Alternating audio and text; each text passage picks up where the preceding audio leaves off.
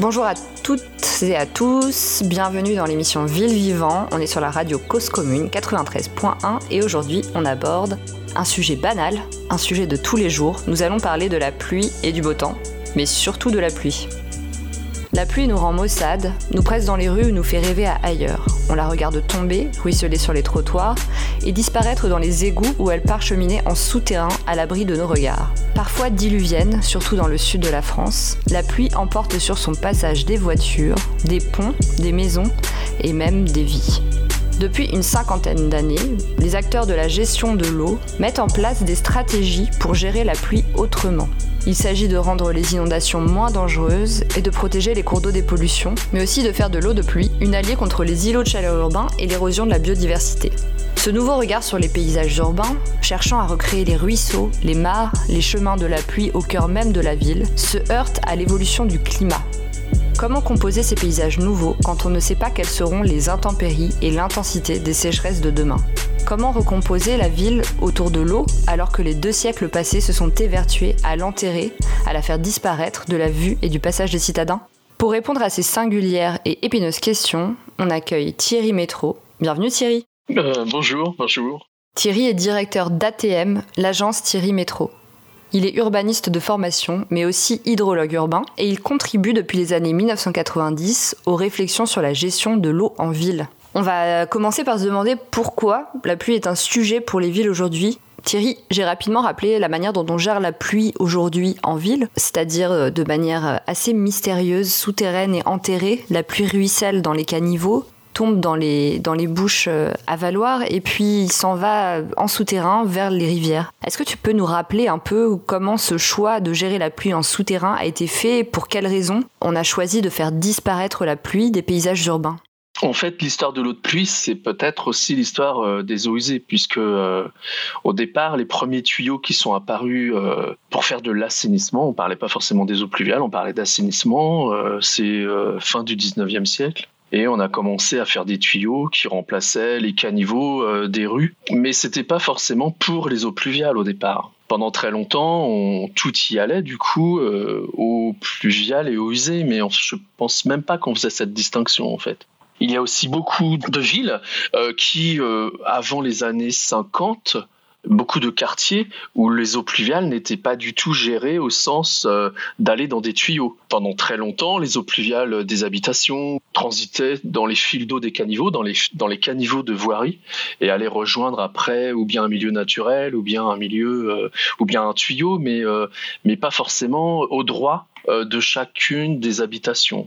Et, et donc, c'est que vraiment à partir des, des années cinquante, au moment de la reconstruction, euh, après, après la Deuxième Guerre mondiale, qu'on a euh, considéré qu'il fallait mettre euh, l'eau de pluie euh, systématiquement dans les réseaux. Et on a construit des réseaux euh, où on les a redimensionnés. En tout cas, on a fait euh, un raccordement systématique des eaux pluviales au réseau d'assainissement.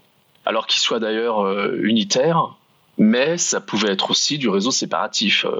Dans les années soixante, on prône le séparatif, c'est-à-dire on prône le raccordement systématique des eaux pluviales dans un réseau pluvial qui après va théoriquement dans les milieux naturels. Et donc l'eau pluviale n'est pas considérée comme une ressource à l'époque, mais comme un fluide qu'il faut évacuer. Même si à l'époque, à l'époque où on prône le séparatif, on pense que les eaux pluviales sont relativement propres, et pourtant on ne les utilise pas comme ressources, on les, on les évacue comme un fluide via des réseaux publics, voilà.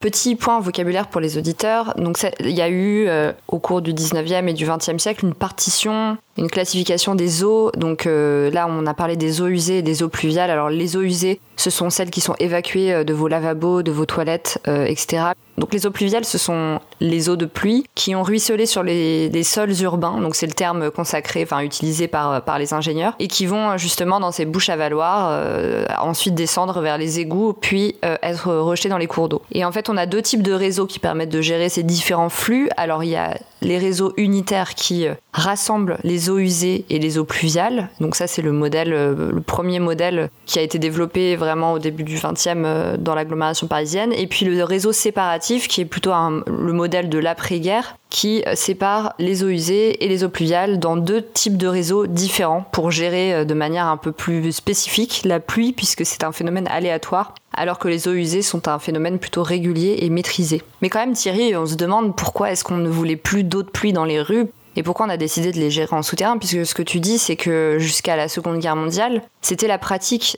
Disons qu'avant la Seconde Guerre mondiale, sur des, sur des tissus urbains existants, on le voit bien, euh, y avait euh, euh, beaucoup de puisards, il y avait des descentes d'eau pluviale qui ruisselaient directement dans les cours, qui rejoignaient, euh, enfin qui allaient d'ailleurs dans des cours qui n'étaient pas forcément très imperméabilisés, il y avait des gros pavés, euh, pas forcément joint, jointés, l'eau pouvait passer à l'intérieur, il y avait beaucoup de micro-infiltrations, il y avait aussi beaucoup de flaques d'eau. Et en fait, euh, ce qui a marqué un peu la, la, la, de, la, l'après, euh, la deuxième moitié du vingtième siècle, c'est vraiment on a voulu euh, considérer l'eau de pluie comme, un, comme étant un, un fluide à raccorder au réseau parce qu'on voulait être un pays moderne et que en fait, euh, plus de flaques d'eau, on est en zone urbaine et euh, on veut une ville moderne, la ville du vingtième siècle. Et la ville du vingtième siècle, c'est une ville où il n'y a pas de flaques d'eau, où en fait l'eau est un déchet, et donc, enfin l'eau de pluie est un déchet, et donc on, on, la met, on le met dans des tuyaux. C'est un peu ça, c'est-à-dire. Pour avoir travaillé par exemple sur la Plaine-Saint-Denis euh, dans les années quatre-vingt-dix, euh, je m'étais rendu compte en, en utilisant des, des vieilles photos aériennes qu'en fait la Plaine-Saint-Denis était déjà très urbanisée euh, dans les années trente, quarante, cinquante. Et il n'y avait pas du tout de problème d'inondation. Et quand on a voulu retravailler sur la, le renouvellement de la Plaine-Saint-Denis avec le Stade de France, et cetera, euh, on s'est rendu compte qu'il y avait un déficit de soixante-dix mille mètres cubes de stockage avec, euh, avec des calculs hydrauliques et hydrologiques. Ça représente quoi, ça ? soixante-dix mille mètres cubes de stockage, c'est, euh, si vous voulez, une baignoire, c'est zéro virgule trois mètres cubes, zéro virgule deux mètres cubes. Donc ça fait euh, soixante-dix mille... Ça euh, fait un paquet de baignoires, quoi. C'est... ça fait au moins, euh, ça fait ouais, au moins ça cent mille, deux cent dix mille, cent mille baignoires. Oui, oui, oui, voilà, c'est ça. Et c'était pour sept cents hectares, la, la Plaine-Saint-Denis, c'était sept cents hectares.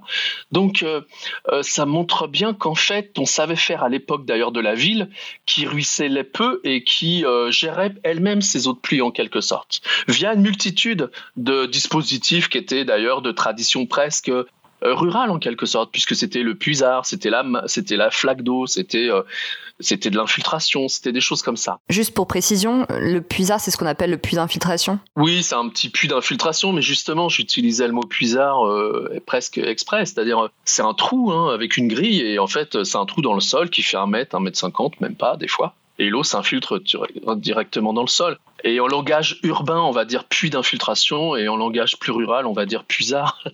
Alors Thierry, toi tu opposes deux modèles, celui de la ville traditionnelle qui intègre le risque, intègre l'eau pluviale dans, dans, dans ses formes, euh, dans, dans les rues, et le modèle de la ville moderne qui au contraire euh, vise à l'évacuer, fait de l'eau pluviale un déchet, l'enterre. Et malgré le fait qu'on est tendu vers, vers ce second modèle, vers celui de la ville moderne, tu, tu proposes de penser qu'en fait la gestion qu'elle propose de la pluie est moins efficace et, et qu'aujourd'hui ce constat est, est partagé par, par les acteurs de, de la gestion de l'eau. Qu'est-ce qui, à un moment donné, attire l'attention sur ces dysfonctionnements ? Comment on se rend compte que ce modèle moderne, qui a fait rêver les ingénieurs et les urbanistes à une époque, n'est pas souhaitable et, et dysfonctionne ? En même temps qu'on a commencé à, à vouloir évacuer via des raccordements systématiques des eaux pluviales à des réseaux publics qui vont se rejeter dans les rivières, on a aussi systématiquement busé et canalisé les rivières.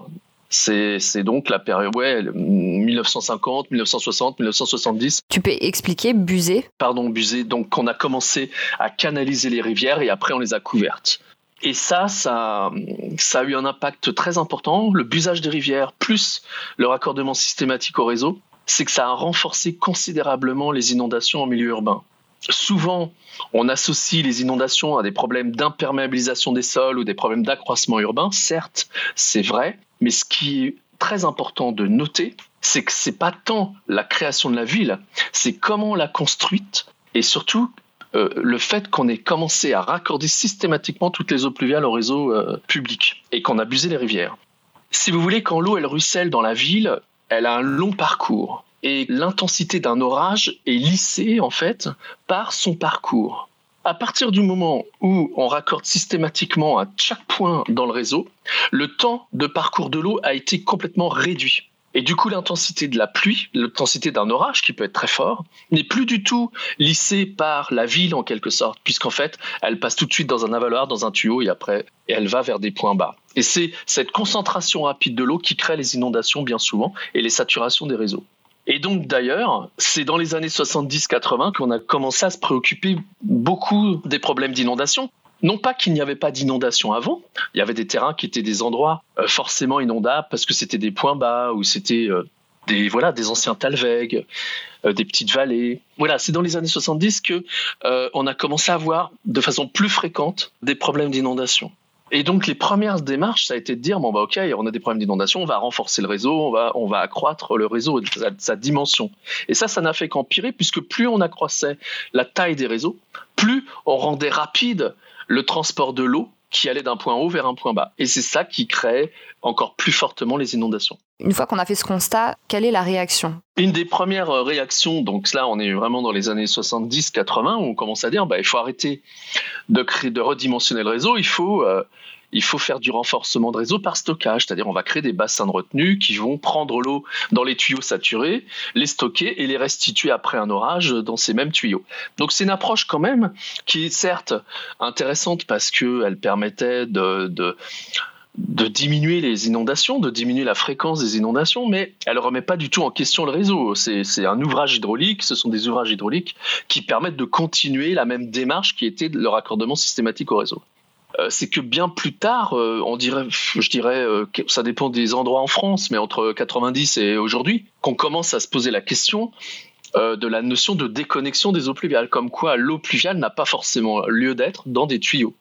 Et que l'eau pluviale peut être aussi une ressource. Thierry, est-ce que tu peux nous expliquer un peu comment cette eau pluviale peut devenir une ressource ? Parce que immédiatement, nous, dans notre expérience de citadin, on perçoit plutôt la pluie comme une gêne. Quand on veut aller d'un point A à un point B et qu'on doit marcher dans les rues sous la pluie, c'est quand même plutôt une expérience désagréable. Donc, est-ce que tu peux nous dire en quoi euh, cette eau de pluie, ça devient une ressource et comment ?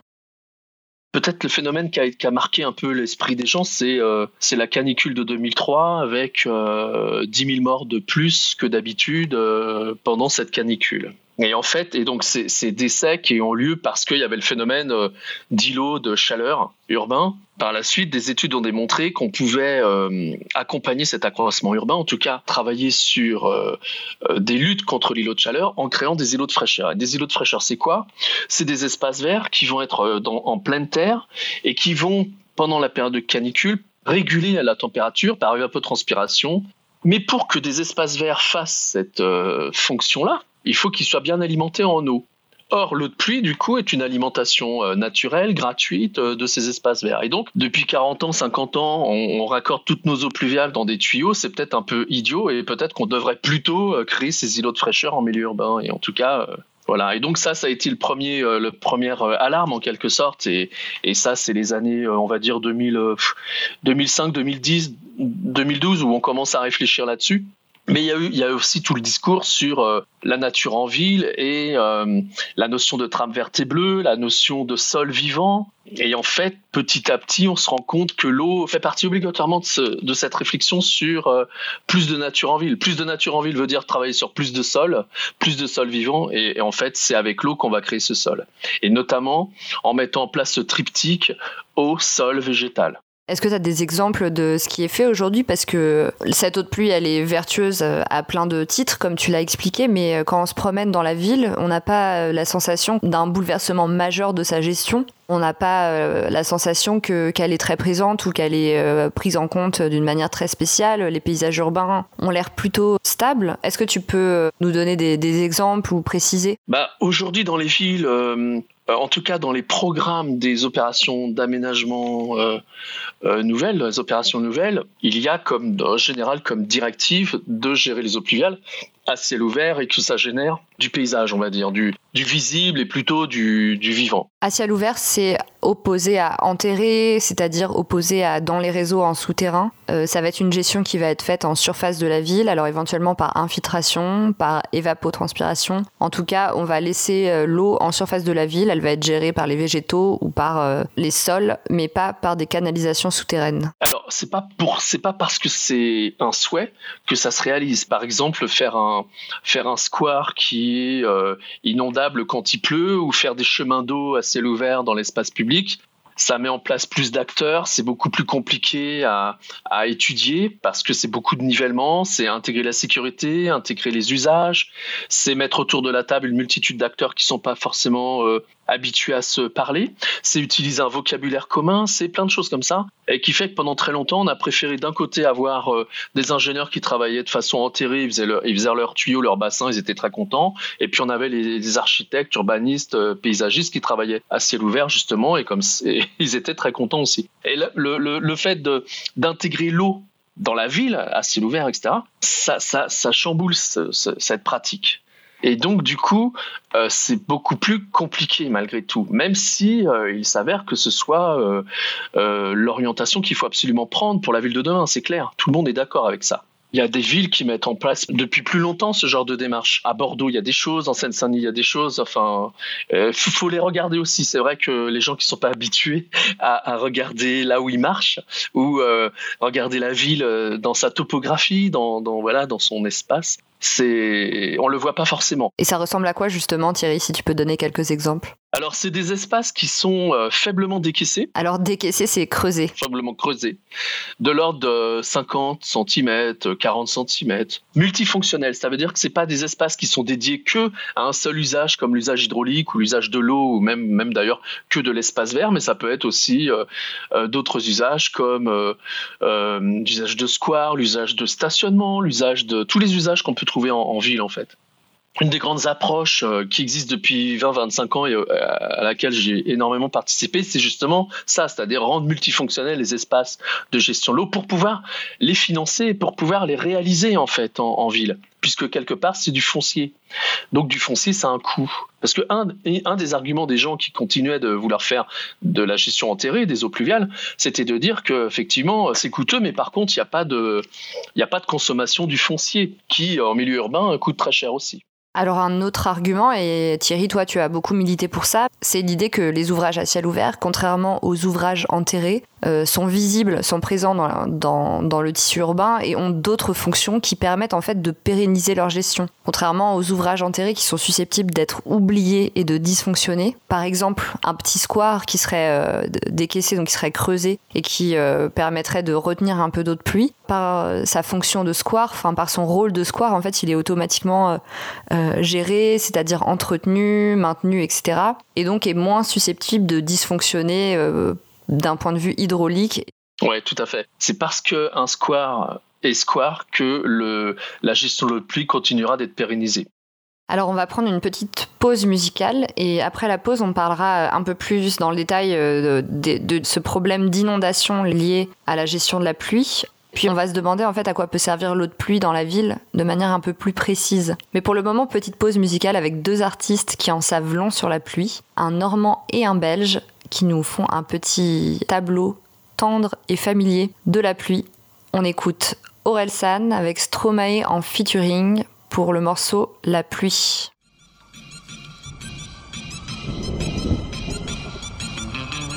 Je viens de la France où on danse la chenille, où on prend plus de caisses que des crash tests demi. J'ai des potes diplômés, d'autres qui n'ont pas lu de livres, qui sont sûrement sur un mur et dans les rues du centre-ville. Mon père a gravi l'échelle pour devenir ce qu'il voulait être. Ma mère est la ménagère à qui les publicitaires veulent la mettre. Je connais la campagne et ses gros sabots, où ça vole pas haut, les ragots et les oiseaux. Toujours autant de pluie chez moi. Toujours autant de pluie chez moi. Il fait quand même beau, il fait beau, il fait beau, il fait beau, chez moi il fait beau, il fait beau, il fait beau, il fait beau.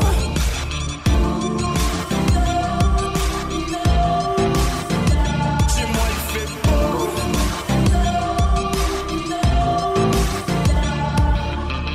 Je viens de la terre du milieu, où y'a plein de petits vieux, où le chômage et la tisane forment un cercle vicieux, où on critique les invités qui viennent de partir. C'est pas qu'on est lent, c'est qu'on prend notre temps pour réfléchir.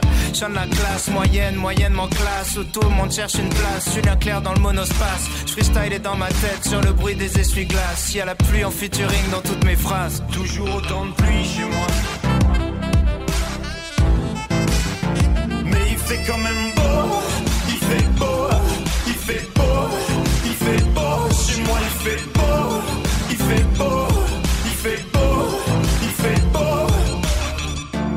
marché moyen du soleil quarante jours par an.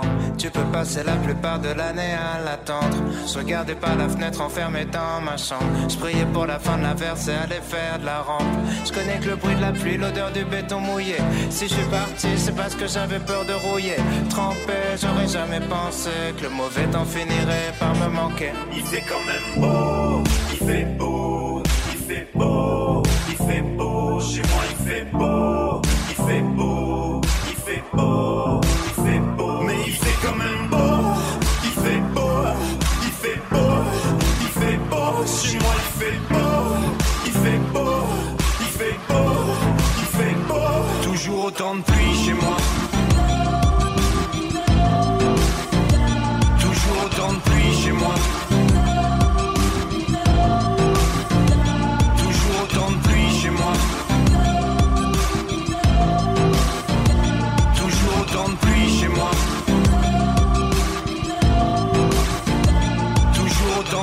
Chez moi.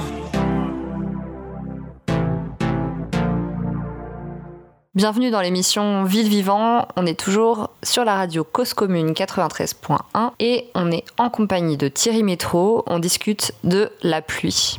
Et dans cette deuxième partie de l'émission, on va observer deux visages un peu opposés de l'eau pluviale, c'est-à-dire la pluie comme, comme menace, la pluie comme vecteur d'inondation et la pluie comme ressource pour la ville, c'est-à-dire la pluie comme génératrice d'îlots de fraîcheur, support pour la biodiversité. Alors pour commencer, Thierry, on va, on va reparler des inondations qui sont liées au, au ruissellement des eaux pluviales. Tu étais intervenu, d'ailleurs il me semble, en, en deux mille dix-huit ou en deux mille dix-neuf, suite à un, un gros épisode d'inondation dans le sud lié aux pluies sévenales. Alors ce sont des pluies très très intenses qui génèrent en général de très grosses inondations assez catastrophiques. Est-ce que tu peux revenir sur ce type d'épisode un peu particulier qu'on ne connaît pas très bien ici dans, dans le nord de la France? Qu'est-ce qui se passe en fait quand, quand on a des grosses pluies comme ça et en conséquence des, des grosses inondations?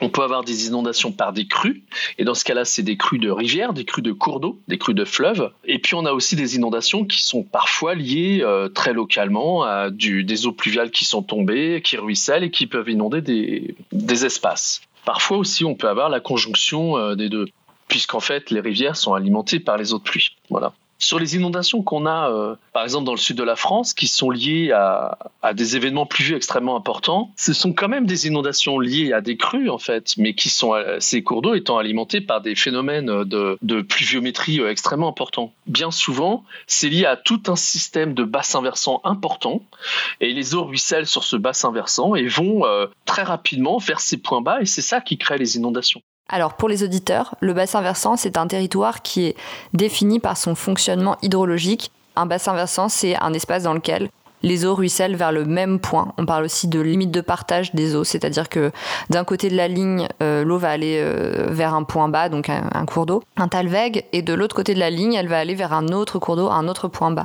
Donc voilà, ce sont des territoires hydrologiques. Au milieu méditerranéen, non pas que les inondations ne soient pas naturelles, très vraisemblablement, bien évidemment, enfin, elles sont souvent naturelles. En revanche, elles peuvent être euh, déjà, un, plus fréquentes et deux, renforcées par le fait qu'à l'échelle du bassin versant, les eaux vont beaucoup plus vite d'un point haut vers un point bas.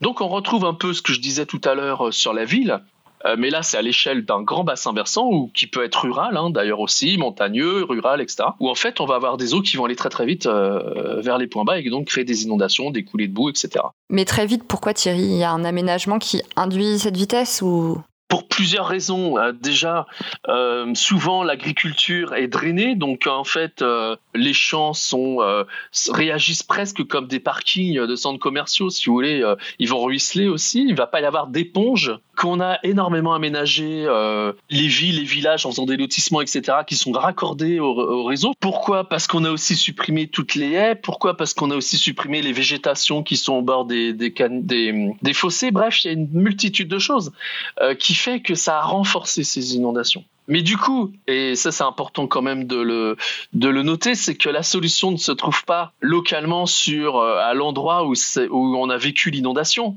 On peut faire tous les gros bassins de retenue qu'on voudra. Tant qu'à l'échelle du bassin versant, on n'essaiera pas d'avoir une pratique euh, différente des autres pluies. Par exemple, moi, j'ai travaillé sur, euh, sur Marseille et toute sa métropole. On fantasme un peu sur la culture méditerranéenne de l'eau. Et effectivement, euh, euh, quand on va voir les villes du Moyen-Âge euh, en milieu méditerranéen, on se rend compte qu'il y a une pratique, euh, une pratique de la gestion de l'eau en milieu urbain qui était, euh, qui était assez adaptée aux pluviométries du site. Mais par exemple, le fait de travailler sur des, sur des terrasses, le fait de travailler sur des murs en pierre sèche, le fait, ce qu'on appelle les restanques, euh, le fait de, d'assumer les rues rivières, le fait de faire une multitude de choses comme ça, permettait euh, d'accompagner ces inondations et de, surtout de ne pas les renforcer.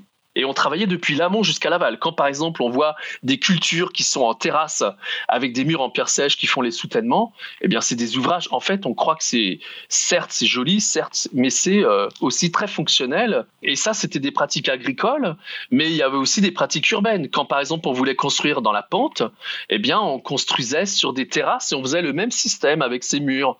Et ces murs de soutènement qui peuvent être des murs en pierre sèche qui permettent de fertiliser bien évidemment le sol, mais qui permet aussi de faire une inertie hydrique dans ce sol. Il y avait aussi les calades. Les calades, c'est euh, des, des, des rues euh, euh, très urbaines, minérales, mais avec des gros galets qui étaient non jointés et en fait qui permettaient euh, d'infiltrer, de ralentir l'eau, mais aussi d'avoir un sol vivant sous ces calades d'ailleurs, ça c'est important. Donc en fait, il y avait même une pratique de biodiversité qu'on, euh, qu'on ne sait plus faire aujourd'hui. Alors Thierry, tu nous as bien expliqué que les approches traditionnelles permettaient de faire face aux inondations, mais qu'avec la standardisation de la production urbaine, il y a eu une perte de, d'intégration en fait, du contexte local dans les opérations. Mais on peut peut-être se demander finalement, est-ce qu'avec l'émergence des, des, des enjeux environnementaux, c'est-à-dire de l'enjeu climatique et de l'enjeu de perte de biodiversité dans les politiques publiques, est-ce que finalement il n'y a pas un, un retour à la création et à l'imagination dans les projets ? Un retour aussi au contexte local qui intégrerait euh, la gestion de l'eau pluviale. Qu'est-ce que tu fais, toi, dans ce contexte ? Qu'est-ce que tu proposes avec la gestion de l'eau pluviale ? Nous, notre porte d'entrée, c'est toujours l'eau, effectivement, et l'eau de pluie. Et comme en plus, on le travaille à ciel ouvert, et on le travaille pour, euh, disons, avec, une, avec une, euh, comment dire, une approche de valorisation de cette eau dans le projet d'aménagement, ça nous oblige à, à plusieurs choses. Un, travailler sur le nivellement, et notamment sur la topographie de l'existant. Le nivellement, tu veux dire quoi par là, Thierry ? le, le nivellement, c'est toute la topographie future qu'on va avoir sur un projet d'aménagement. Et comme on essaie d'être le plus proche de, de la topographie naturelle, puisque c'est comme ça que va mieux se comporter l'écoulement de l'eau, pour nous, le, la topographie va être un fil conducteur de notre projet. Pour éviter d'avoir des tuyaux, pour éviter d'avoir des avaloirs, pour éviter d'avoir une multitude de choses, le mieux, c'est d'être le plus proche du, de la topographie. Aujourd'hui, quand, quand on fait, enfin, sur une opération d'aménagement, la topographie n'est pas toujours bien prise en compte. Des fois, elle est prise en compte quand, euh, quand on se rend compte que de ne pas la prendre en compte coûte très très cher en termes de, en termes de terrassement. Mais c'est, c'est rarement avec une volonté de garder cette topographie euh, naturelle ou existante. Bon. Et c'est grâce à ça qu'on va réussir petit à petit à mettre en place euh, cette gestion un peu fine, douce de, la, de l'eau pluviale. L'autre élément, c'est euh, de ne pas vouloir la concentrer, en fait, de ne pas vouloir avoir une approche centralisatrice, euh, mais de jouer au contraire sur les sous-bassins, les bassins versants, sous-bassins versants et les opportunités euh, qu'on va trouver euh, dans une approche un peu plus fine de, des espaces.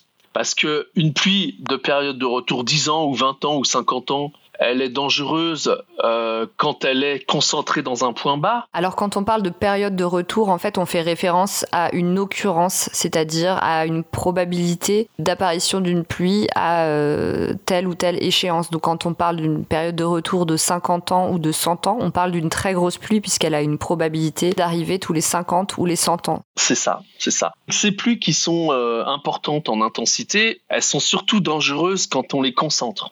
En revanche, quand on est là où l'eau ruisselle, à la source du ruissellement, c'est pas forcément catastrophique. On va essayer au contraire de, la, de jouer sur bah, les caractéristiques des quartiers, de la ville, de l'opération d'aménagement, que sais-je. Et qu'est-ce que vous allez produire alors qui va favoriser les îlots de fraîcheur ou la biodiversité ? Est-ce que tu peux donner des exemples ou, ou décrire un peu plus précisément ? Ben, en fait, euh, du coup, sur une opération d'aménagement, on va jouer sur, euh, une fois qu'on a, qu'on a commencé à faire nos découpages de bassins versants, qu'on a regardé un peu les caractéristiques du projet, qu'est-ce qu'on pourrait faire, les usages, et cetera, on va croiser tout ça, des données urbaines, des données techniques, des données euh, euh, écologiques, enfin une multitude de données. Et ça va générer euh, des dispositifs différents. À un endroit, s'il y a besoin d'avoir dans la programmation euh, des espaces de convivialité, eh bien on va faire euh, des espaces publics qui vont euh, s'inonder de temps en temps, et cetera. Puis à l'intérieur de cet espace public, qu'on veut minéral parce que minéralisé, parce que euh, on veut y faire des événements, eh bien on va quand même créer à l'intérieur des poches de végétal,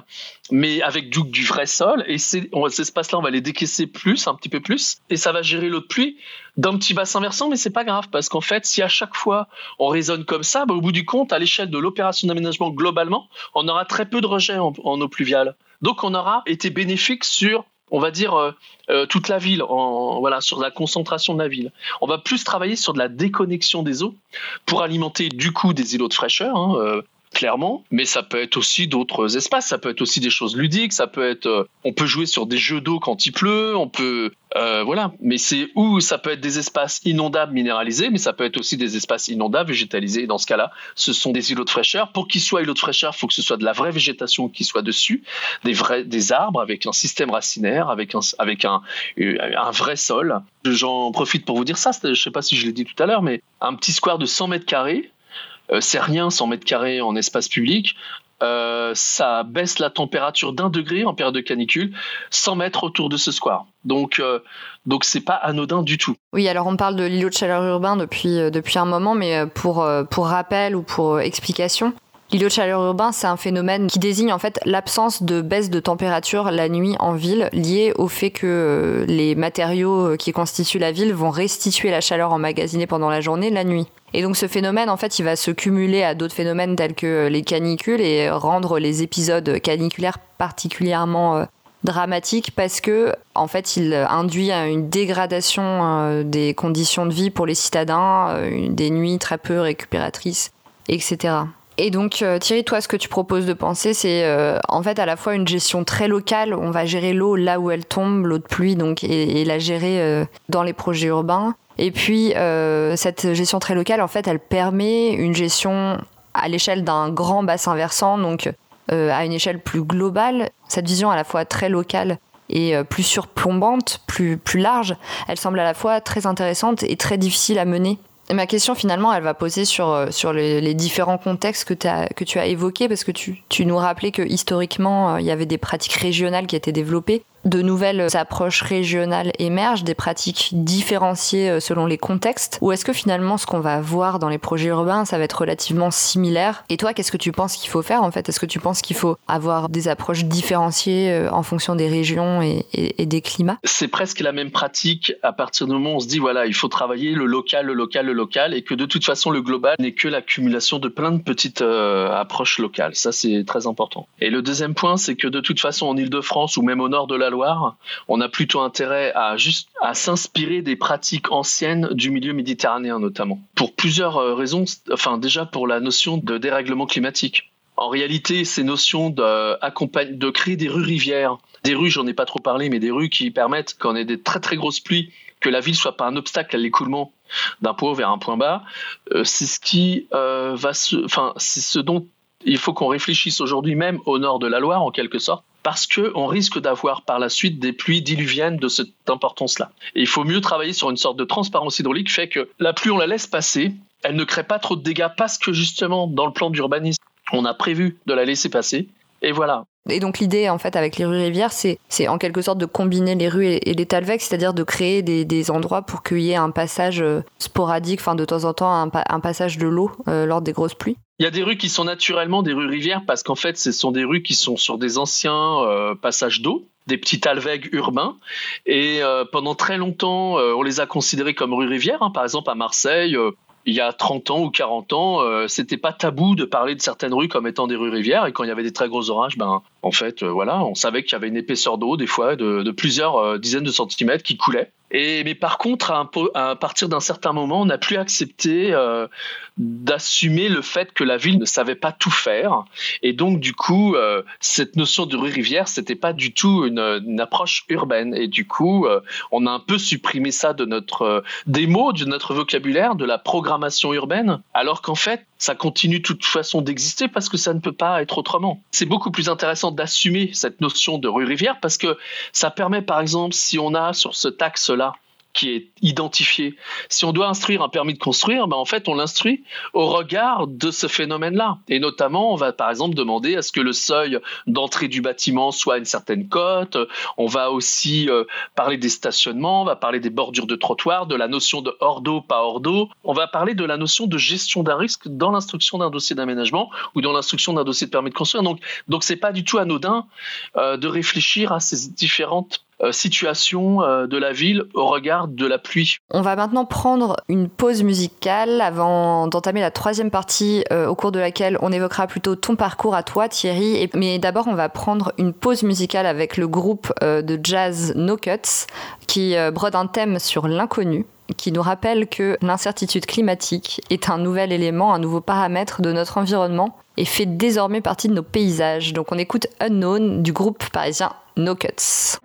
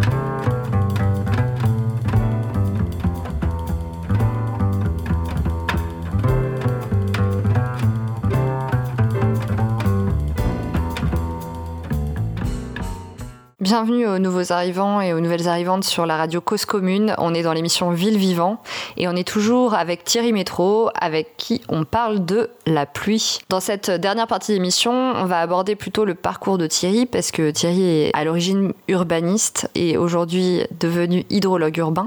Donc on va se demander comment est-ce qu'il en est venu à s'intéresser à la pluie. Et Thierry, on va aussi discuter de comment toi tu fais pour, pour faire évoluer ton agence vers ces sujets de l'écologie urbaine, de l'intégration du vivant en ville et du changement climatique. Donc Thierry, tu peux peut-être commencer par nous, nous présenter ton parcours, nous dire comment tu es allé de l'urbanisme vers l'hydrologie urbaine et pourquoi tu t'es passionné pour, pour l'eau pluviale. En fait, quand je, effectivement, j'étais urbaniste, mais ce qui m'intéressait dans l'urbanisme, c'était la composition urbaine. Or, je me suis assez vite rendu du compte que ce n'était pas forcément les urbanistes qui travaillaient sur cette composition urbaine, mais plutôt les architectes. Ça, c'était un premier point. C'est quoi la composition urbaine pour toi, Thierry ? La composition urbaine, c'est vraiment travailler sur euh, cette morphologie de la ville, en fait.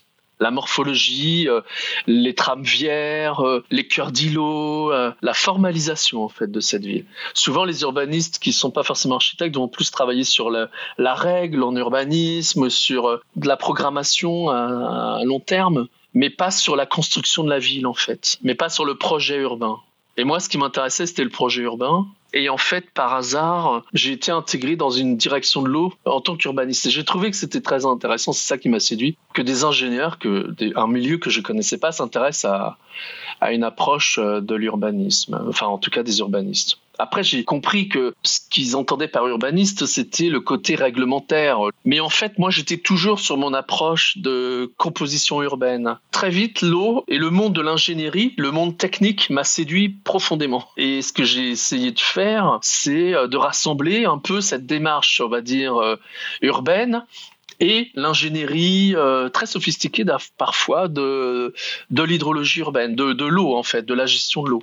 Certes, je suis urbaniste, mais avant, j'étais aussi géographe. Et je pense que la notion de géographie, elle a beaucoup joué. Je ne m'en suis pas rendu compte à l'époque, mais aujourd'hui, je m'en rends plus compte après euh, une trentaine d'années, euh, enfin vingt-cinq, entre vingt-cinq et trente de pratique.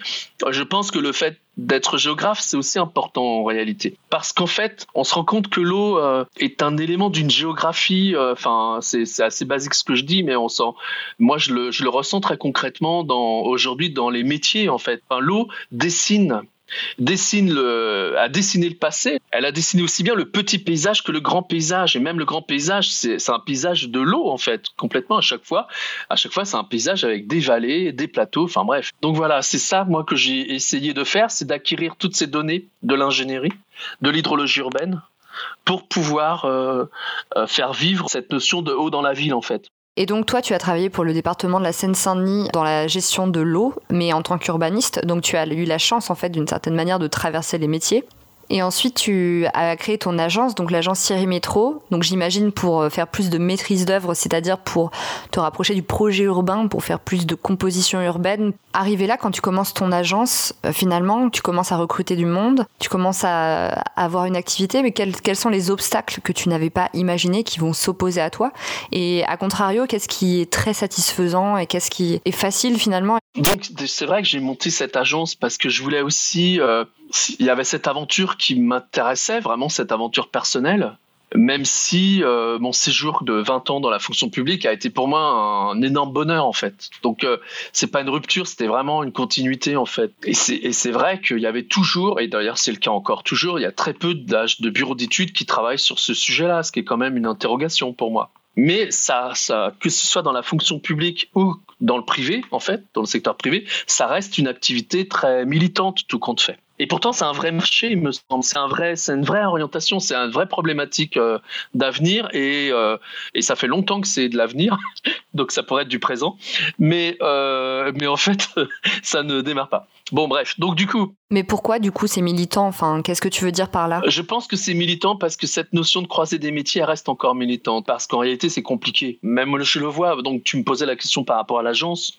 Euh, effectivement, c'est une agence qui, du coup, euh, regroupe euh, plusieurs compétences, comme tout ce qui va être conception de la ville, mais aussi euh, de l'ingénierie et euh, de l'hydrologie urbaine, en passant par de l'écologie. Donc c'est assez euh, transversal. Et en même temps, c'est pas évident de faire travailler les métiers ensemble. Un paysagiste, même un paysagiste qui a un discours qui peut être ouvert sur la gestion de l'eau, bah, c'est pas forcément euh, pour lui naturel. Et il n'en a pas forcément envie d'ailleurs de se confronter à des données techniques qui peuvent être perçues comme étant trop contraignantes par rapport à un projet de paysage ou un projet d'architecture, et cetera. Et pareil, un ingénieur n'a pas forcément euh, envie. Lui, elle a envie de rester sur euh, ses calculs, son dimensionnement, et pas forcément envie de s'ouvrir sur euh, de la morphologie urbaine, et cetera. Dans le quotidien, c'est quelque chose de difficile. C'est plus motivant, c'est plus intéressant, mais c'est moins confortable. Mais ça semble quand même étonnant parce que il y a beaucoup de fonctions qui sont prêtées à l'eau de pluie. Alors on parle de la création d'îlots de fraîcheur grâce à l'eau de pluie, c'est quand même une question de santé publique. On parle des inondations qui mettent aussi en jeu potentiellement des vies. Et on parle de la lutte contre la perte de biodiversité qui potentiellement mettrait en péril tout simplement la présence de l'humanité sur Terre. Et pourtant, quand on est, quand on t'écoute, on a l'impression qu'il n'y a rien qui porte hors de ces volontés militantes. On dirait qu'il n'y a rien de structurel qui porte cette transversalité. Et que finalement, cette, cette polyvalence qui semble quand même nécessaire dans l'aménagement urbain aujourd'hui, elle repose sur les épaules de quelques acteurs engagés, mais qu'elle n'est pas portée plus largement. Effectivement, on a l'impression qu'il n'y a rien qui porte, et je pense que c'est aussi parce que, alors déjà, l'eau pluviale, on en a, on en a beaucoup parlé euh, sous l'angle de la contrainte et de la maîtrise des inondations. L'eau pluviale, quand on en parle, c'est à chaque fois lié à un problème. Donc ça, c'est un élément quand même qui est, qui est, qui est à noter, parce que Parce qu'en fait, pourquoi ça bouge pas, c'est qu'en réalité, on pourrait se poser la question, qu'est-ce qui pourrait faire qu'on en fasse une vraie cause politique, en fait ? Parce que c'est ça l'enjeu, c'est de, de voir dans quelle mesure on peut, on peut en faire un vrai discours politique. Et moi, je pense qu'on peut en faire un vrai discours politique de l'eau, parce que justement, tout à l'heure, je parlais de géographie, je parlais de territoire, et je pense qu'en fait... Euh, on peut fonder toute une politique territoriale d'ailleurs sur cette gestion de l'eau, parce qu'en fait la gestion de l'eau c'est, le, c'est, le, c'est l'histoire, c'est le présent, c'est l'avenir, c'est la topographie, c'est la, c'est la ressource, c'est la richesse, c'est une multitude de choses euh, l'eau, mais on veut pas le voir parce que je me suis rendu compte de ça aussi, personne connaît vraiment ce que c'est que l'eau, c'est marrant, tout le monde en parle mais, mais personne ne se sent compétent ou personne veut toucher à ce truc-là. Aujourd'hui on parle beaucoup plus facilement du dérèglement climatique, du plan climat, il y a plein de trucs en fait aujourd'hui sur l'élément nature en ville, et cetera. Mais en fait personne s'empare de la problématique liée à l'eau.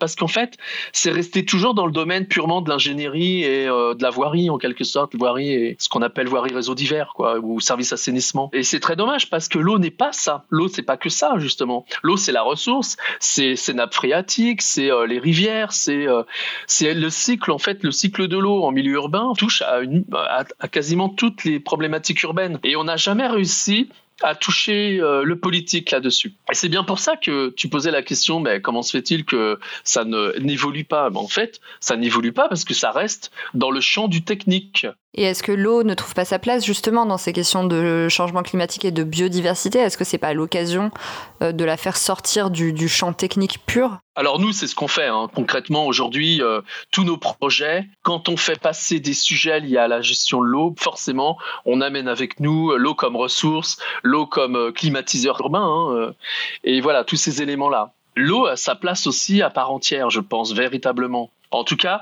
c'est, c'est marrant que tu poses cette question parce qu'en ce moment, on travaille sur un zonage pluvial dans une collectivité et en fait, on met en place trois approches. La première, c'est l'approche purement réglementaire. La deuxième, c'est l'approche où on intègre des politiques locales, donc plan climat, trame verte et bleue, environnement, et cetera. Et la troisième, c'est un vrai, créer une vraie politique de l'eau euh, sur un territoire. Avec, donc voilà. Donc c'est, et alors c'est quoi une vraie politique de l'eau sur un territoire ? Eh bien c'est par exemple commencer à réfléchir sur euh, les, les vieilles cartes historiques d'un territoire et on va tout de suite comprendre comment ce territoire s'est formé et on va même comprendre certaines causes de trucs qui se passent aujourd'hui euh, rien qu'en regardant des cartes qui ont trois cents, quatre cents ans et en fait on comprend tout à fait comment ça fonctionnait, comment ça devrait encore fonctionner et qu'est-ce qui s'est passé qui fait que ça ne fonctionne plus. C'est pas, tu, c'est pas du tout un regard passéiste, hein. C'est vraiment un regard sur euh, le territoire, c'est-à-dire c'est quoi les caractéristiques de ce territoire ? Et c'est quoi sa ressource ? C'est quoi sa ressource ? Et souvent, euh, c'est toujours très lié à l'eau. L'eau dans le sol, l'eau qui ruisselle, la pente, le plat. Toutes ces données-là ont généré de la ville, mais ont généré aussi euh, des activités économiques. Voilà, ça, ça a joué sur plein d'aspects. urbain. Et il y a des endroits qui se prêtent euh, plus que d'autres peut-être à une politique de l'eau. Mais travailler sur une politique de l'eau, ça veut dire aussi travailler sur une politique très locale du coup. Et c'est là qu'on commence à avoir de la caractéristique locale d'une ville ou d'une ou d'une une ville qui va pas ressembler à une autre, par exemple. Et ça, c'est très important. Et à partir de là, toi, tu arrives à retisser des propositions, euh, je sais pas, économiques ou paysagères. Je prends, je prends un exemple tout bête. On s'embête à faire euh, dans Paris euh, des potagers euh, urbains. Euh, je dis pas qu'il faut pas le faire, mais sur des toits d'immeubles, c'est très bien. trois kilomètres à côté, on a la Plaine-Saint-Denis où on a euh, le secteur des Tartres à Saint-Denis euh, qui, tue, qui est car, carrément euh, un ancien terrain maraîcher. On sait pourquoi c'est maraîcher, on sait qu'on a de l'eau dans le sol naturellement, on sait qu'on a une nappe qui est affleurante, on sait que les arbres ils poussent super bien, on sait que la végétation passe super bien, c'est, c'est donc une richesse.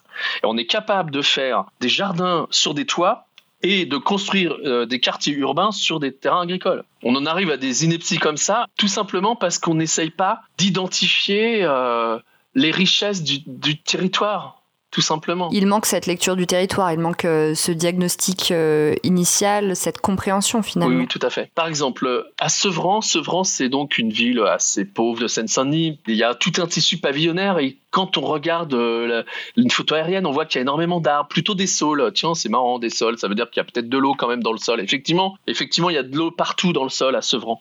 Et donc, c'est, c'est même très inondable euh, parfois. Et ben, les nouveaux arrivants, ils ne connaissent pas tout ça, donc ils virent les saules. Et ben, trois ans plus tard, il y a des, de l'eau dans les maisons euh, dès qu'il pleut. Alors qu'avant, il n'y avait jamais d'eau dans les maisons. Vous voyez ? Bon, bah, ça, c'est pareil. C'est, c'est, on perd toute la, toute la connaissance géographique du territoire qui euh, tout simplement parce qu'en fait on ne fait pas attention à ces et à ces à ces éléments là en fait. C'est, bon voilà, c'est pas. Et pour finir, Thierry, toi, comment tu envisages l'évolution euh, de la ville pour les vingt prochaines années? Idéalement, qu'est-ce que ce serait euh, l'évolution de la gestion de l'eau pour toi? En fait, moi, ce que j'essaye de faire maintenant en ce moment, beaucoup, c'est euh, d'essayer de ne pas dissocier le pluvial, la gestion de l'eau pluviale, des autres eaux d'ailleurs, les eaux de nappe, mais aussi les cours d'eau. Mais en France, pour l'instant, les eaux pluviales, c'est du petit cycle de l'eau et les, et les, et les, et les rivières, c'est du grand cycle de l'eau. Mais la façon dont nous, on traite le pluvial, pour moi, ce n'est pas du petit cycle de l'eau, mais c'est, euh, c'est du grand cycle de l'eau aussi. Si, si travailler sur un cours d'eau, ça veut dire travailler à l'échelle de son bassin versant, et l'échelle du bassin versant, c'est aussi les eaux pluviales, eh bien, si on commence à travailler de façon à ciel ouvert, de travailler sur de la déconnexion, de travailler sur de la désimperméabilisation, de travailler sur de l'infiltration, sur de l'évapotranspiration, sur de l'écoulement doux, sur de la multifonctionnalité, eh bien, quelque part, on travaille aussi sur le, la rivière dès le début. Un petit peu comme quand, euh, il y a dans des villes aujourd'hui, quand on voit euh, des grilles à valeur, on dit la, la mer commence ici. Eh bien, je pense que sur le pluvial, on devrait dire aussi la rivière commence ici, quoi. Elle commence euh, dans un lotissement. J'ai très envie pour les villes de demain qu'en fait, les traces de l'eau soient visibles, les chemins de l'eau soient visibles, que ce soit vraiment des éléments structurants de la ville. Ça, c'est important. On a trop souvent construit euh, contre euh, ces chemins d'eau, même euh, carrément perpendiculaires à ces chemins d'eau. Euh, le centre culturel de Nice, il est carrément sur un cours d'eau, un cours d'eau qui un jour inondera. C'est important qu'on réhabilite ces chemins de l'eau en milieu urbain d'ailleurs, et, et aussi en milieu euh, non urbain, hein, en milieu euh, plus rural et montagnard, et cetera. Et je pense que ça, euh, ce sera très important dans la maîtrise des inondations par la suite, les grandes catastrophes qu'on voit. Alors, on ne les supprimera pas, hein, euh, les pluies cévenoles, elles continuent d'exister, les inondations continueront d'exister, mais euh, peut-être que c'est les dégâts euh, qu'il faut, euh, qu'on aura un peu moins importants si on identifie bien tous ces chemins de l'eau, quoi. Voilà. Et donc toi, tu proposes finalement la, la fin de la distinction, ou du moins euh, son atténuation, entre le petit cycle de l'eau. Donc le petit cycle de l'eau, ça désigne euh, le parcours de l'eau euh, en milieu urbain, donc euh, dans les tuyaux, euh, sur les trottoirs, et cetera. Donc euh, ce, ce cycle plutôt artificiel. Et le grand cycle de l'eau, donc le, le grand cycle de l'eau, c'est la vision classique euh, avec les grands réservoirs, donc euh, euh, rivières, lacs, mer, atmosphère, et cetera. Revenir sur cette distinction, enfin en tout cas l'atténuation, ou la mettre en, en question, c'est plutôt intéressant. parce que j'ai l'impression en fait finalement que ça entre dans un cadre plus général de remise en question d'une partition entre euh, l'univers humain et euh, l'environnement, l'univers naturel, et donc euh, une remise en question des, des catégories de nature et culture. Réussir à se déprendre de cette partition et euh, à se replacer dans, dans un contexte qui, qui intègre à la fois euh, le, le, l'environnement urbain et l'environnement plus général, c'est peut-être un enjeu majeur pour la construction des villes de demain, qu'il s'agisse de l'eau ou euh, d'autres sujets. Quand tu dis ça, je pense vraiment à ce qu'on disait au tout début euh, sur la géographie, en fait. Je pense que c'est la géographie qui permet de faire ce lien entre euh, petit cycle, grand cycle, ou en tout cas euh, sur ce no- cette non-rupture.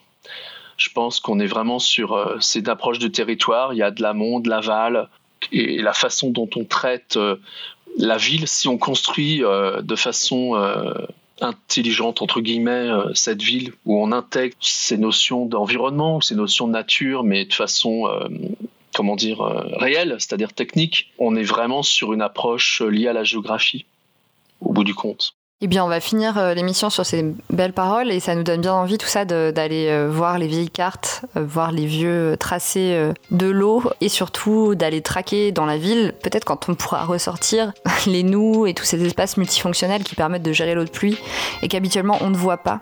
Merci beaucoup Thierry, et puis euh, à bientôt peut-être. Merci Emma, à bientôt. Et comme pour tous les épisodes précédents, si vous souhaitez en savoir plus, vous pouvez retrouver des liens vers des articles ou des notions sur la page internet de l'émission Ville Vivants sur le site de la radio Cause Commune.